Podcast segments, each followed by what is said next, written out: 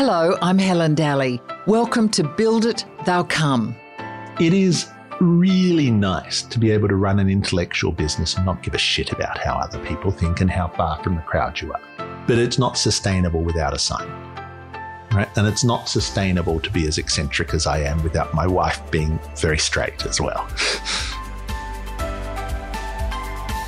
On today's episode, I'm speaking to self-styled eccentric John Hempton, Chief Investment Officer and co-founder with Simon Marr of Bronte Capital, a Sydney-based global fund manager.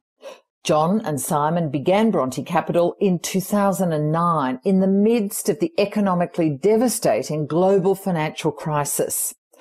They invest other people's money, well, sophisticated high net worth people. They invest both long and short in stocks around the globe. I'll get to short selling in a moment because it's a key part not only of his business, but of who John is. Bronte Capital has grown to around one billion US dollars in funds under management in just eleven years. To put that into some context, hugely successful Aussie fund manager Platinum Asset Management has approximately twenty-two billion Australian dollars in funds under management. In fact, John Hempton was a researcher and became the youngest partner at Platinum Asset Management under the guidance of fund manager extraordinaire Kerr Nielsen before John left to start Bronte. Now, John is not your garden variety fund manager. He's a maverick who revels in being eccentric. He's highly engaging, a deep thinker and thorough researcher into the underlying worth and value of a company and what it actually does. Hempton has a bloodhound's nose for stock frauds and serial corporate fraudsters. You might have seen John Hempton featured in the recent Netflix documentary series Dirty Money about Big Pharma. Sniffing out fraudsters was sparked partly by his early career post-university, spent working out tax avoidance schemes while in the Federal Treasury working under famed bureaucrat Ken Henry in Canberra. In that tax avoidance team, Hempton's short selling strategy, some say his obsession, started to take shape. Bronte Capital combs the world for crummy stocks, as he calls them, with share prices hopefully on their way down. That's when you short sell a stock. And he tries to make money from those in order to then invest in great quality companies where you think, their shares will go up over time. That's the long side of the equation. As a quick refresher before we begin the interview, here's how John Hempton explains shorting a stock. Everybody in the market seems to bet one way. They bet that things appreciate. You get long a property or you get long some B H P shares. The way we tend to do it is almost entirely to focus on frauds. So you borrow shares in company A and sell them as their price is high. Then you bet that share price will go down and you buy back in at the lower price and you've hopefully made a killing on the difference. But it's notoriously difficult and short sellers are heavily criticised by company managements who claim that short sellers are airing negative things about a company to supposedly drive down the share price. But have a listen to John Hempton in this interview and make up your own mind. We started out talking about Wirecard, a massive German tech stock darling that's recently fallen from grace after revealing that one point nine billion euros had simply gone missing from the Philippines bank where it was supposed to be. A senior executive's been arrested and a scandal's ensued. Wirecard was a merchant credit card operator. They give the little card terminal to someone selling things and take a cut. Bronte shorted Wirecard. They were right about Wirecard, but it ended up being the biggest loss Bronte Capital has ever suffered. John Hempton, thank you so much for joining me on Build It, Thou Come. It's a pleasure. It's great to speak to you. Now, I wanted to ask you about Wirecard, the German merchant card operator that's been huge news in Europe in particular, but it has been followed in Australia too. The lessons for Australia. This is the Wirecard auditors. They face legal action. There's a missing one point nine billion euro. We don't know, do we, whether it was missing always? Was it never there? Uh, we have lots of information on Wirecard now. Why is it important for Australia? Well, a very big picture, it's just a giant fraud. Think of it as an Enron or a WorldCom, one of the biggest frauds that's ever come undone. In this case, it was a member of the DAX thirty, which is the thirty top stocks in Europe, in Germany. So you think Germany is an economy four times the size of Australia. Take the thirty top stocks in Australia, multiply them by four, and that's about what you get for a DAX thirty. And it demonstrates failure at all sorts of levels, failure at the auditor level, failure at the regulatory level, and dare I say it, the straight, straight out involvement of organised crime in the stock market. Now, there have been instances that have been reported in Australia of organised crime in the Australian stock market and in the Australian superannuation industry. They're cumulatively been small. The biggest one was an asset manager called Astarra Trio, which I was actually integrally involved in exposing. But Astarra Trio set up fake superannuation funds. So this is Astarra Funds, and right. Trio Capital was Trio, their custodian. Trio Capital was their custodian. Back, what, twenty years ago? No, only two thousand nine. ten years ago. Yeah, only ten, sorry. ten years ago, eleven years ago. But they set up an asset manager. It looked for all purposes like a legitimate asset manager. They approached regional financial planners. In this case, the big victims were customers of financial planners in Wollongong and in Port Pirie. And the reason that they picked on Wollongong and Port Pirie was that the markets are relatively unsophisticated. So the financial planner in Port Pirie is less likely to spot a fraud than the financial planner in northern Sydney, just because the world's more unsophisticated. And regulators were utterly oblivious to it. Now, if I take that sort of fraud and I multiply it by hundreds, that's when I get to Wirecard. And it's the same problem, right, which is, you know, organised crime in financial markets, but multiplied by a very large amount so that it becomes just giant. And the regulators are just as oblivious to it. Now, I'm going to give the Australian regulator some credit here. The Australian regulator is not good, but it's not actively awful. The response when I wrote my now famous letter to the regulator. This is to about, ASIC that you wrote about Trio, about Trio Capital. Capital. They took the letter seriously. They did some research and they worked out that I was probably right. Then they did a bit more research and worked out that I was right. And it took them only a few weeks to get on top of it when they were tipped off. By contrast, the German regulator became totally captured by Wirecard. So you got this situation where if you sent the German regulator information on Wirecard, they would get to the point of prosecuting you for spreading rumours about this company and hence manipulating the stock. And they actually got to the point, and this is astonishing, of criminally t- charging two journalists from the Financial Times. Now, business journalists don't expect to get criminally charged for telling the truth. But nonetheless, it's the same story, right? It was a bunch of organised crime that got involved in financial markets. Now, we did some simple work on it, and this will explain how we determined it. The original business was a business being a high-risk merchant acquirer. Now, if I think of a credit card, I take my credit card down to Harvey Norman and I spend one hundred dollars. Jerry Harvey doesn't pick up the full one hundred dollars. He picks up ninety-eight dollars and twenty cents. one dollar eighty is siphoned off as the price of using the credit card. On one of those little terminals. Yeah, just on one the, of the little terminals. Yeah, which There's Jerry doesn't own. Jerry. Another company now that owns. one dollar eighty gets split up three ways. One way it gets split up is it's sent to National Australia Bank, who are my bank.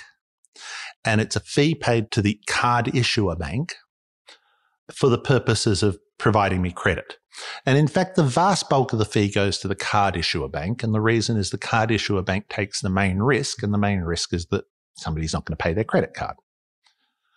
About one cent of that fee, just one part in ten thousand, goes to Visa. And that's for providing the network, right? So there's a network that hooks up bank. And Visa's actually an astonishing business, collecting one cent per hundred dollars across the world off every credit card business. And about nine cents of that fee goes to Jerry Harvey's bank, which is called a merchant acquirer fee. And merchant acquiring is a relatively thin margin business because they justifiably accept that there's no real risk providing Jerry Harvey a terminal. And so for the most part, merchant acquiring's a thin margin, but not very attractive business. Right? But, but not risky. No, not risky. But there are some fat margin bits of merchant acquiring. And that's what Wirecard is. And Wirecard started as a high-risk merchant acquirer. And it's a little hard to explain a high-risk merchant acquirer, but I'll give you the most famous example in the industry, which is giving a brothel or a prostitute a credit card terminal. There are several problems with it. Firstly, surprisingly large numbers of stolen credit cards get run through those terminals. Oh, really? I never would have guessed that. The second thing is that transactions become disputable very fast. Like, did the transaction really happen? What I record of the transaction? I was never there, Your Honour. And so if you give a prostitute or a brothel a credit card terminal, you can expect regulatory problems, you can expect credit losses, you can expect fraud losses. And the fee that is charged might not be one point eight percent, it might be closer to ten percent or even fifteen percent. And the reason is that the bank that's issuing that card to the high-risk customer is really taking quite a lot of risks, regulatory risks, fraud risks, et cetera. Now, in the high-risk business, there are two high-risk businesses that really matter. One is online casinos. And again, you know, the idea of I've got a stolen credit card, I put one thousand dollars into an online casino playing poker, I lose that poker to my friend over there, that one thousand dollars, and now he has a real one thousand dollars. And, you know, somebody's out of pocket for one thousand dollars here. That happens all the time. But the second other problem with online casinos is that there are a lot of jurisdictions, and most notably the U S, in which these things have been illegal. And if you run an online casino... Here, are they illegal? Online casinos? I don't know if uh, Australia doesn't prosecute things like the U S. Wirecard was originally a business doing high-risk merchants, and that meant online casinos and pornography. Pornography is actually a really nasty business, and the reason is that there is actually no conceptual way of training a computer to tell the difference between pornography and child abuse material. And if you do pornography, inevitably you're going to wind up doing child abuse material. And it's just a hard, horrible business. And if, if you do child abuse material and you clear payments for child abuse material, you should be thrown into prison. The second question was, were they faking their accounts? Now, I'm going to have to give you a quick lesson in how you fake your accounts. If you're faking your accounts, you're overstating your revenue or you're understating your expense. There's no other choice. If you overstate your revenue or understate your expense, at the end of the year, your balance sheet is going to show a whole lot of cash that doesn't actually exist. Now, your auditors, the auditors are never there when you actually sell the transaction. Auditors exist to check cash balances, right? That's what auditors every day, all they do is check balances. So your auditor should find that. The trick, however, is if you've got this fake cash, you've got to spend it on something the auditors can't check. And so they bought a whole lot of credit card operations in Asia, long, long way from Germany. And they bought one in Jakarta, actually. And one of my friends actually went and visited the one in Jakarta. And it turned out that the one in Jakarta didn't exist. Or more accurately, it barely existed. It was a single office doing nothing that we could tell, down a dirt road on the outskirts of Jakarta with a military base at the end. Now, I can't tell you how many times the Indonesian military has been involved in stock frauds. It's been more than once. But this was, you know, a red flag of the highest order, because what we had shown was that here are a bunch of dirty people spending money, large amounts of money, on businesses that didn't exist. But did the money not exist? That's the key. You fake your profit, you get fake cash. The fake cash is used to buy a fake business. When you go find the business that doesn't exist, you can bet that the profit that generated the money to buy that business didn't exist. And so at this stage, we were pretty sure Wirecard was a fraud. But meaning there never was any money in the first place, or it went into someone's no, pockets and no. it's in a bank in the Cayman Islands? No, it, the money never existed. The purpose of this is that I generate fake cash, right? Fake profit. My stock then has fake earnings. I then sell shares. Ah, so it's to defraud the stock market. You've got it. And in this case, the company had issued ninety million shares to do acquisitions between the years two thousand four and two thousand six. We've tried to trace who those shares were issued to, and alarm bells go off everywhere. And why? The, Is that an easy to explain thing? The people that they were issued to were people who did high-risk merchant transactions. And if alarm bells don't go off when you're dealing with somebody who does high-risk merchant transactions in the Philippines, then you and I are not thinking about the world the same way. Yeah. Those shares that they issued had a peak market cap of fifteen billion euro, which is the better part of, say, twenty-seven billion Australian dollars. And my guess is that those people sold literally billions of dollars worth of stock. And that's how they made money. And, and that was the game. So what you had was fake profits generating fake cash that was used to buy fake businesses. Yeah, okay. Just one step back. How do companies do fake profits and fake income? How can you do that? How come Joe Blow's small business can't get away with that? Well, uh, firstly, Joe Blow's small business doesn't have an incentive here, right? Because it's not much fun faking the profits of your own private business. Yeah, right. Right. Because what it's fun doing is faking the profits of a public business, because then you have publicly listed shares and you can sell those shares for large amounts of yeah. money, right? So the second thing is that you tend not to want to do it Australian domestic. And the reason you tend not to want to do it Australian domestic is that you wind up paying tax on the fake profits. Now, if I go back to where I started in this career years and years and years ago, there's a famous Four Corners episode. And the Four Corners episode was about Alan Bond's finances. And it showed that the question at the time was, Alan Bond made four hundred million dollars of profit, but only paid seven hundred thousand dollars of tax. And the transactions described were a whole lot of property transactions done in the Cook Islands, if you remember the episode. I do. Were you on that episode? No, no, I no, never worked right, for the A B C.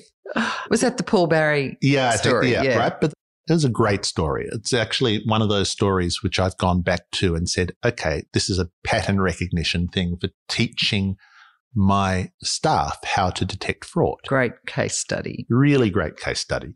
But you don't want to fake your profits in Australia because you pay tax. But right. faking your profits in the Cook Islands is good fun. Now, the, every Sydney Morning Herald story at the time was wrong. Every single Sydney Morning Herald story was a sort of, this company made four hundred million dollars profit and paid no tax. Therefore, the tax system is prob- yeah. problematic. And the correct story was this company faked four hundred million dollars profit. And why do you do that? It's so Alan Bond can sell shares and Make issue sense. stock and, right?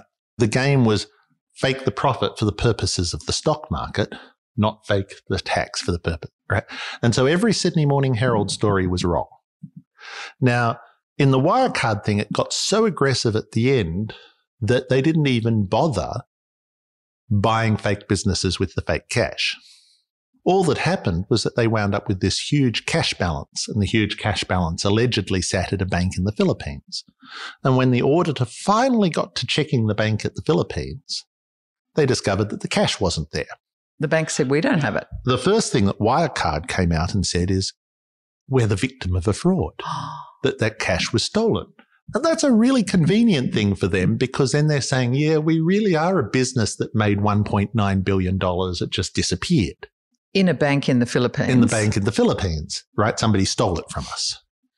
And that absolves the management of any issue, right? Because it was just an accident, really. And it also says that Wirecard is a business capable of making one point nine billion dollars, and therefore you should buy it. Keep investing. Keep your- investing it. Right. But in reality, the one point nine billion dollars was never there, which means that the profits that generated the one point nine billion dollars were never there, and therefore the management that previously got up and said we're the victims of a fraud are in fact the perpetrators of a fraud. And this is actually something you should ask yourself again, again, again when you see frauds, which is the person that claims to be the victim, surprising amount of the time is in fact the perpetrator. I've seen it several times, and I've seen regulators fall for it so that the perpetrators of frauds get off scot-free.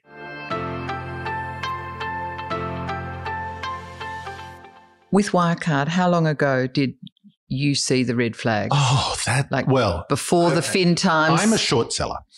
I bet on stocks going down, and my job by and large is to detect fraud, which I'm very good at. Bet on the share and bet on the shares and hopefully cover them at a low price. But if I sell a share at ten dollars and it goes to one hundred dollars, I'm now going to lose ninety dollars on a ten dollars bet, which doesn't look very sensible to me. And it doesn't help me. And I actually have to cover that. I have to take some risk. And it doesn't help me if it goes from ten dollars to zero via one hundred dollars, because I'm going to get squeezed You've and lose so, so much, much money yeah. along the way. And Wirecard was the biggest loser in the history of my firm. We found it in two thousand nine, right, which is an awful long time ago. And the stock price was about eight euros. The stock price went from eight euros to one hundred ninety-one euros. It's now trading at about two euros, but that's only a sort of equity stub on the way to bankruptcy. It will go to zero. And we talk about the risk management with shorts, you know, as we talk about stocks that go from ten to one hundred, ten to zero via one hundred is our problem. But the discussion is not just theoretical. And it was really horrible from our perspective, because we knew it was a fraud, but along the way they completely captured the German regulators, so that if you actually publicly said it was a fraud, they went after you. They went after you. And, I mean, I, I provided some information to Dan McCrum, who's the F T journalist who Journo was... Journo on the Financial Times. But to be fair, Dan McCrum found far, far more about Wirecard than I ever knew. I just knew they were a fraud, because once you've proven that one acquisition doesn't exist, it's likely the second one and the third one and the fourth. And then, you know, one of the allegations that came out in the press was a big acquisition that they did in India didn't exist. Well, that's probably true. Now, the other thing is this thing did high-risk merchant transactions in the Philippines, right? I mean, Westpac at one stage did some high-risk merchant transactions in the Philippines and did it by accident.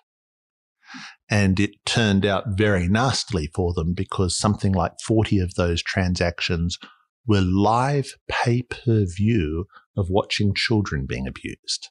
And, and this so, is this recent AUSTRAC yeah, case. They settled that for a large amount of money, right? I mean, if you're managing a financial institution and you've discovered your financial institution is used for that, it's not what you would call a good day, right? I mean, it's if you're not squeamish, you should be. Oh, yeah.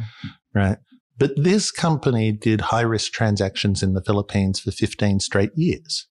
So it was a, an incredibly damning indictment, Wirecard, oh, on the auditors and on the German regulators. On the German yes? regulators in particular. Now, I've actually talked to some senior staff at the Australian regulators about it. And to be fair, they look at it and say, there but for the grace of God, go us, right? We are not very well equipped at detecting fraud. Really? Right. We're just not.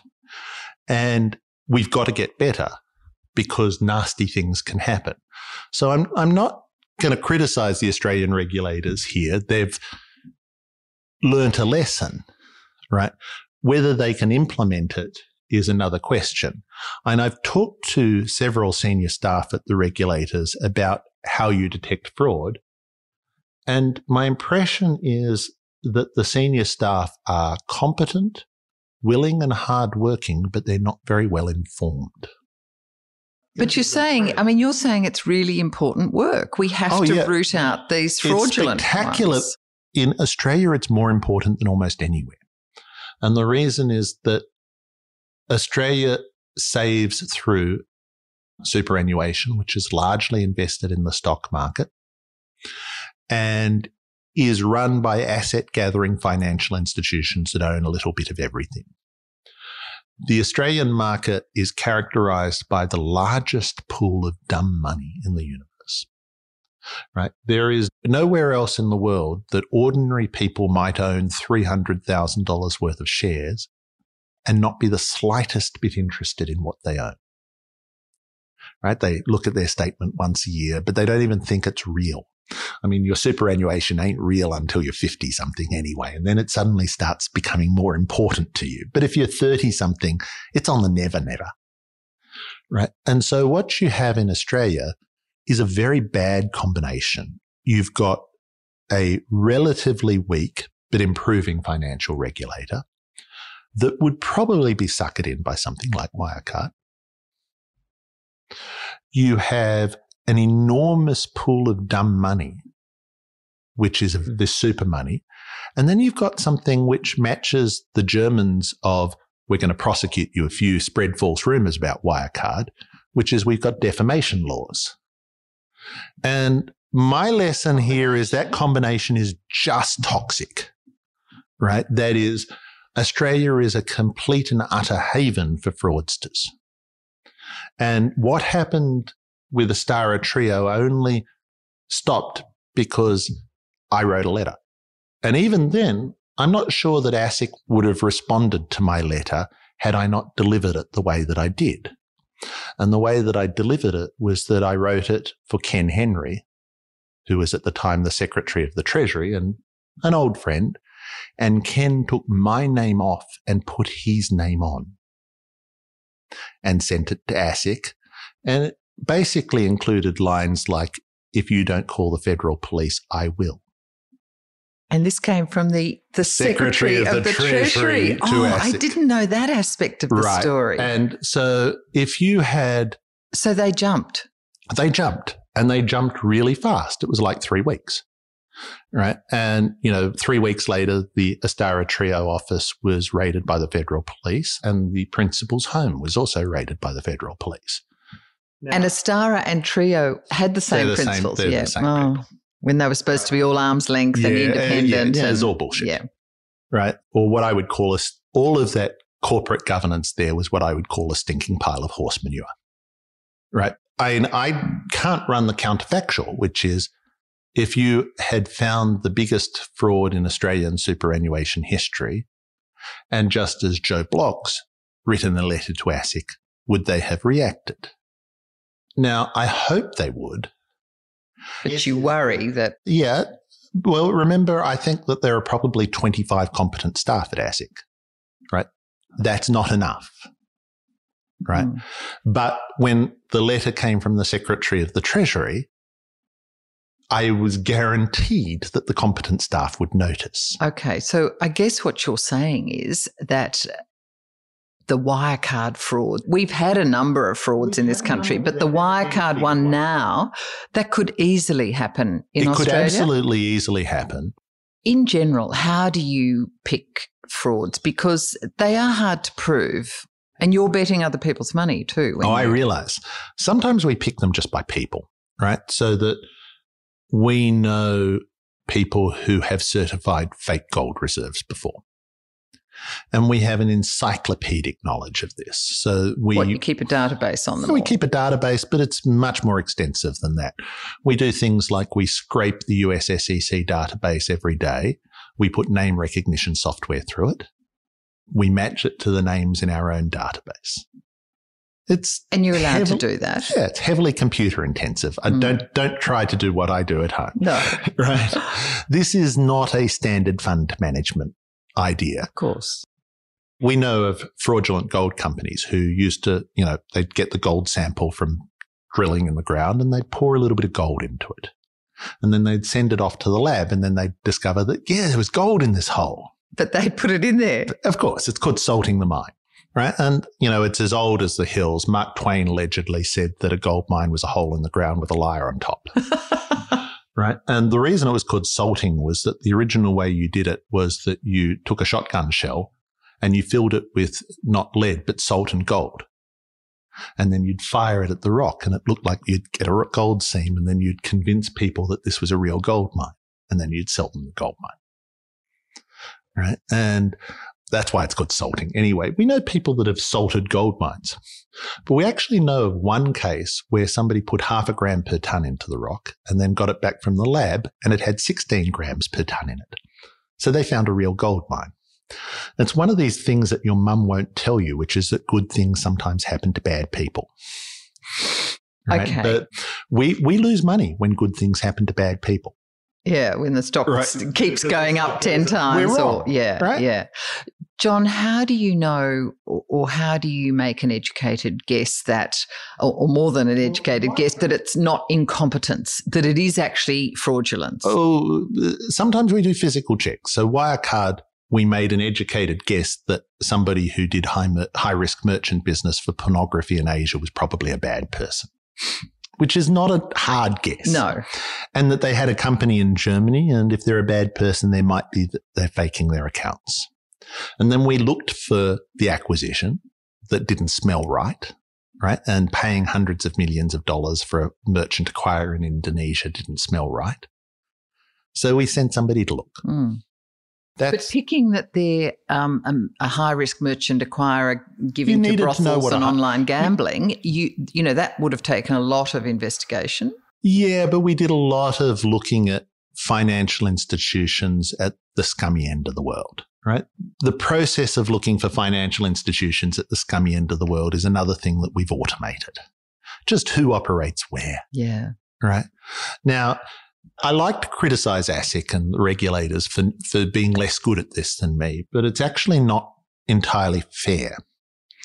And the reason is that I only need to be right a decent proportion of the time in order to make money.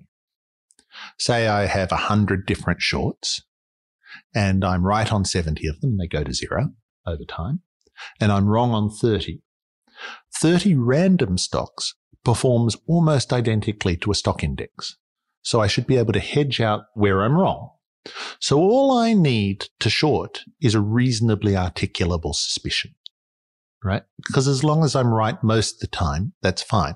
If I name names to you on this podcast, I need to be absolutely sure because I'm going to wind up in court for defamation.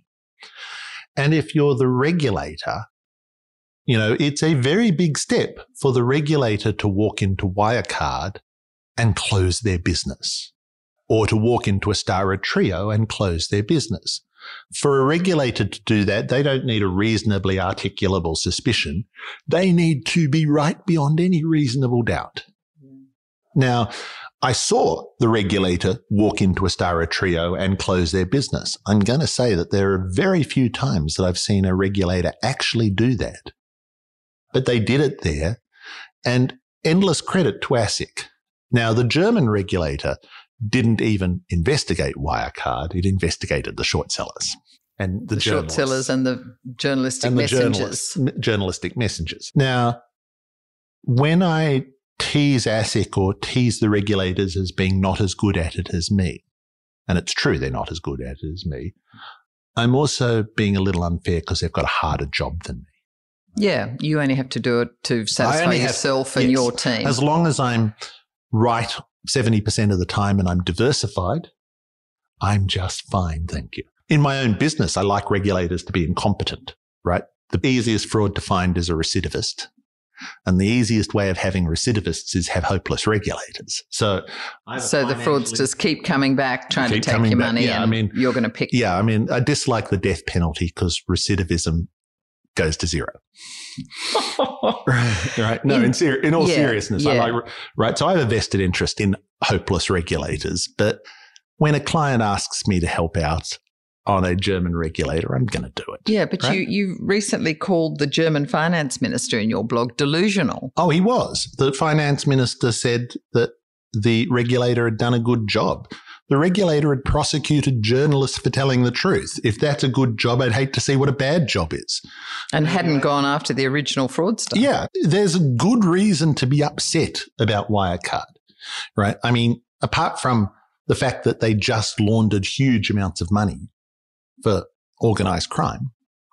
And I don't have the evidence that they did child pornography, but I sure as hell had the evidence that they did pornography, that they did online gaming.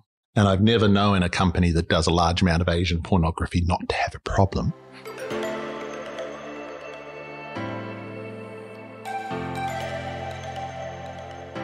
John, just to step sideways a little bit, what's the easiest way you can explain shorting? Everybody in the market seems to bet one way. They bet that things appreciate. You get long a property, or you get long some B H P shares, or you get long some bonds, yeah, you and you hope you make some money. Now, it's possible, though somewhat difficult, to take the other side of the trade, at least in liquid financial markets. So if I were to bet that, say, National Australia Bank was to have a large number of problems, I could borrow some National Australia Banks from a broker, and I'd have to provide some collateral. I could sell those National Australia Banks in the market at eighteen dollars a share. And if it has problems, I could buy them back at ten dollars a share later. The problem, of course, is if they don't have problems, they might go to thirty dollars a share and pay a whole lot of dividends, and I have to pay those dividends to make them up to whoever I bought them from. And I have to buy the share back at thirty dollars, and I lose a lot of money. It's a pretty tricky way to make money. The shorting. The shorting. It's a very tricky way to make money. The way we tend to do it is almost entirely to focus on frauds, right? And the reason we focus on frauds is a lot of educated people know roughly where the profits of National Australia Bank is going to be. And I can be right or wrong, but I'm going to be right or wrong within fairly narrow ranges. And, of course, Whereas, sorry, we're giving this example of yeah, National Australia Bank. We'll just make straight. clear because it's a straight, it's a great straight, Australian yeah, it's a company. Straight company. Yeah. In fact, my friend Ken Henry's on the board. But if at Wirecard you had one cluster of people out there who believed that this was the greatest technology stock in Europe, and another cluster of out people out there, much smaller cluster, who believed that it was the greatest fraud in European history. Now, this is a very, very large divergence. And as a, and I knew for sure it was a very, very big fraud because we'd staked out the play, the office in Indonesia.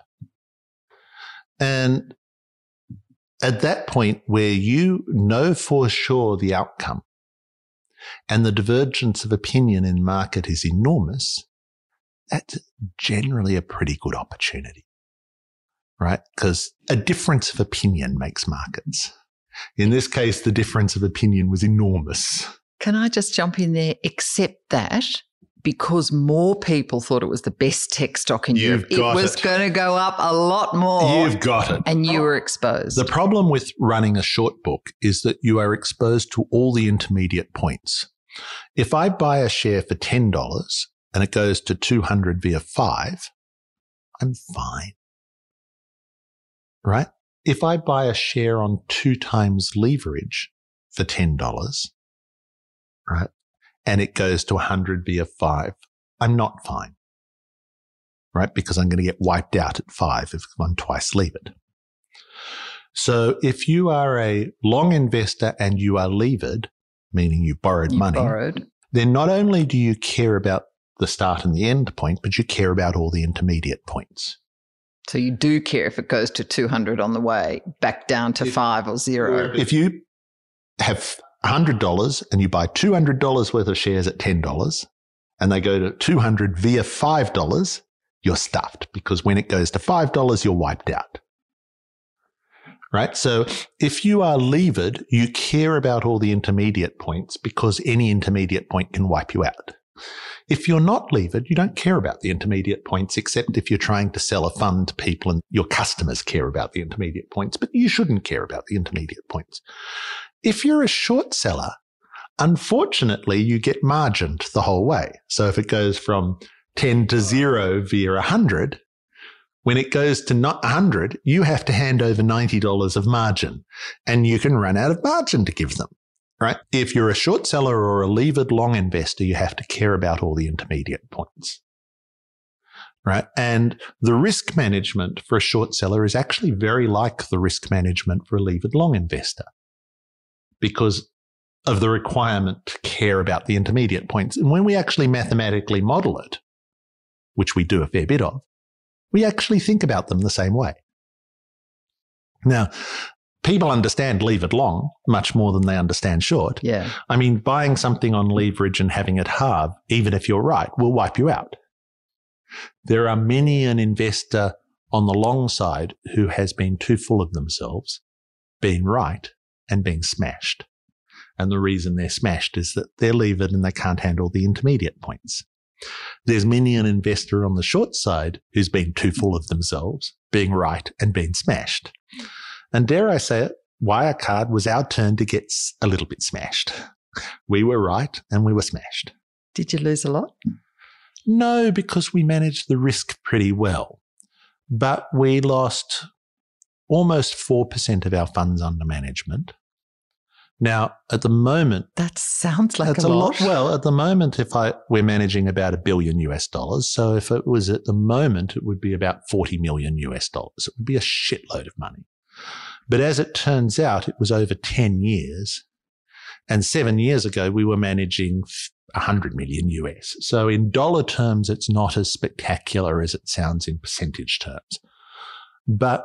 we have hard rules about how much we're prepared to lose on any position, right? What yeah. people would call stop losses, right?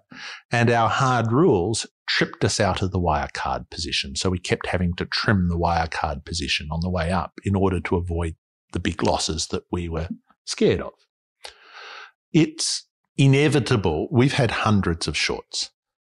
Right. In fact, over the period that we've been running Bronte, we've shorted a little over a thousand different stocks. And you say they've mostly been frauds? Yes. Or all been frauds? Mostly. So in ten years, you found a thousand fraudulent companies yes. around the world? Yes. A surprising number in Australia. It's deeply depressing, really, isn't it? It is very deeply. I mean, the crooks have a really good business model, particularly in Australia, because they sell these fraudulent stocks to superannuation funds who have to buy a bit of everything, okay. right? The crooks have a really, really good business model. Can I ask you, this is perhaps I'm, more philosophical I'm, before I'm we sorry, go. I, but I'm serious about that because stock fraud is because a major. Of that superannuation yeah, stock pool fraud of is money. A major industry in the world. All right. You are talking about these people as, you know, they're crooks and fraudsters. You know, not to be rude about it, but you want to make money out of fraud. So oh, yeah. in some yeah, no. way, if you're not complicit, that might be too strong a word, are you in some Look, vested interest uh, yeah, alliance with some, these people? To some degree, yes, right? Which if the securities regulators were really, really good at doing their jobs and they could eliminate eighty-five, ninety percent of this fraud, I'd have to find out another way of making money.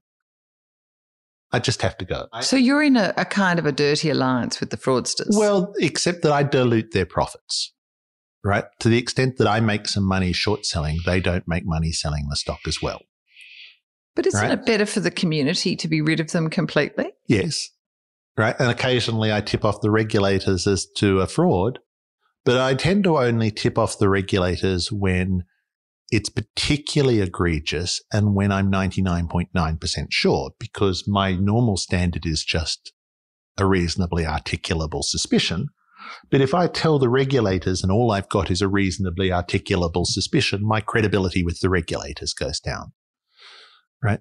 And the Wirecard example tells me I shouldn't tell the regulators because if you told the regulators with Wirecard, they gave you a criminal charge. They put one short seller into prison for telling the truth on Wirecard. I mean, it was just astonishing how bad the regulator was there. And I mean, as a taxpayer in Australia, I worry about it because the underpinning of the Australian super system is effectively the tax office. If there's one hundred billion dollars of fraud in the Australian super system, at some point, just politically, the government's going to have to make some of that good. So taxpayers have to foot the bill in the end. So to some degree, taxpayers will foot. So, I mean, I have a vested interest in the Australian regulator getting better. And but I've you have a vested offered, interest in the fraudsters still going. Is that, I mean, yeah, I don't so want many, to push you so too many, much, but how do you so feel many, about that? Well, I mean, my main advantage is I dilute their profits, right? I mean, if you actually want to work out, do I do good or bad in the world, the answer is I do good, but not as much good as a competent regulator would do. You tend to go after fraudsters in other jurisdictions? I mean, I go after them wherever they are. I'm an equal opportunity chaser. Now, there are certain places which are full of them, right? In Australia, you're more likely to be a fraud if you come from the Gold Coast or Perth than if you come from Melbourne. That should be obvious to any Australian. Yeah. In North America, you're more likely to be a fraud if you come from Vancouver. But the locations in North America are Vancouver, Salt Lake City, Boca Raton. Salt Lake City? Yes. Centre of the Mormon Church? Yes. Salt Lake City is actually the affinity fraud capital of the world. Mormons are pound for pound the best salespeople on the planet. And there's a good reason for this. At the age of eighteen, they go on a mission and they go and sell religion door to door. If you can sell religion door to door, you can sell anything. Moreover, you're astonishingly used to rejection. Selling religion door to door must be the most rejection-driven experience you could ever imagine. Now, it turns out that as a result, Mormons are just very, very good salespeople.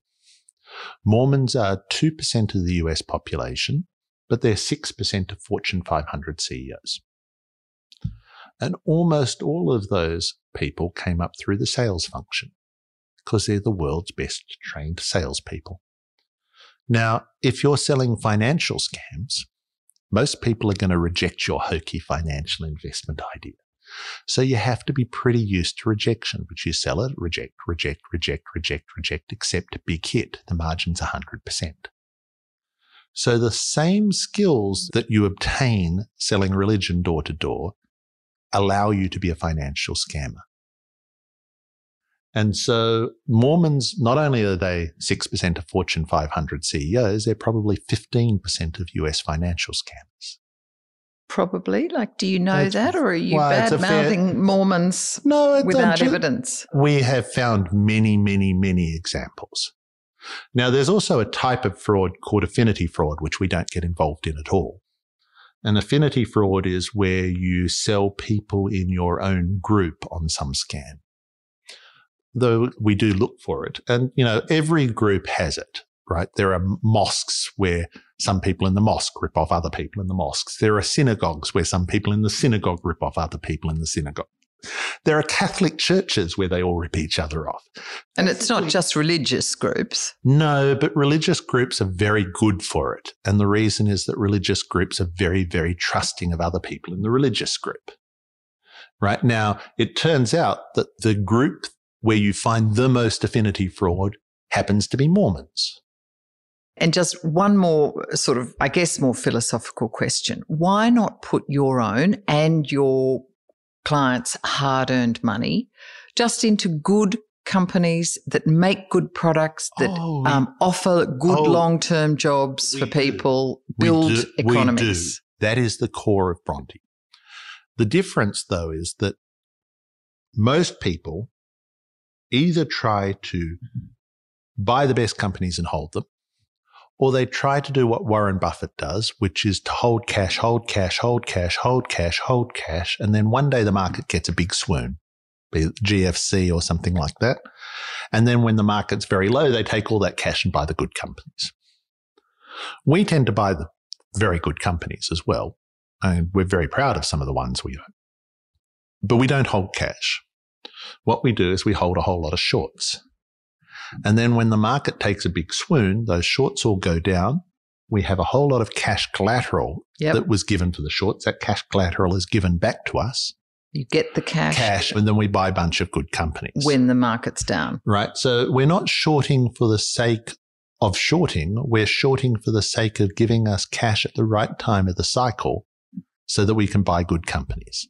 So you know, you say, you know, we're not actually trying to buy good companies. We are. No, I didn't say that. I no, said, why not put all of your well, money into just buying we, good The companies? Problem is that if you put all of it in, when the market's low, you have no more to put in. Right.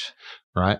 Whereas when the market is low, we have a lot to put in because we've made big money on the shorts. Yeah. Right. That's the timing trick that underlies Bronte. Effectively, I am a believer in the Buffett view of the world. He with the most biggest pile of high quality assets at the end wins, which is the Buffett view of the world. And there's a real trick to how do you work out what is a high quality asset. Because some people thought that Wirecard was a high quality asset. Warren Buffett's view is, I will do this by saving and saving and saving and saving. And then once in the blue moon, when the market gives you an opportunity, I'll go wallop and buy something big. And my view is I'll do this incrementally, right? And get the cash to do it. And get the cash, right? So the business model of Bronte is short crap, buy gold, right? And you mean by that short, crummy stocks, yep. make money out of them yes. to buy good, good quality, quality businesses, yes. stocks. Next week, in part two of my chat with entrepreneurial long-short fund manager John Hempton, he reveals in great detail the good quality stocks he likes to invest in for his long portfolio, why he does not read broker research on shares, and the extraordinary value in having great bosses and mentors like Ken Henry and Platinum's Kerr Nielsen early in his career. That's next week on Build It, Thou Come. In the meantime, I'd love you to share this episode with your friends and family, and please leave a star rating on Apple Podcasts, which helps others find us. Or you can contact me on Twitter at Helen underscore Daly. See you again on Build It, Thou Come.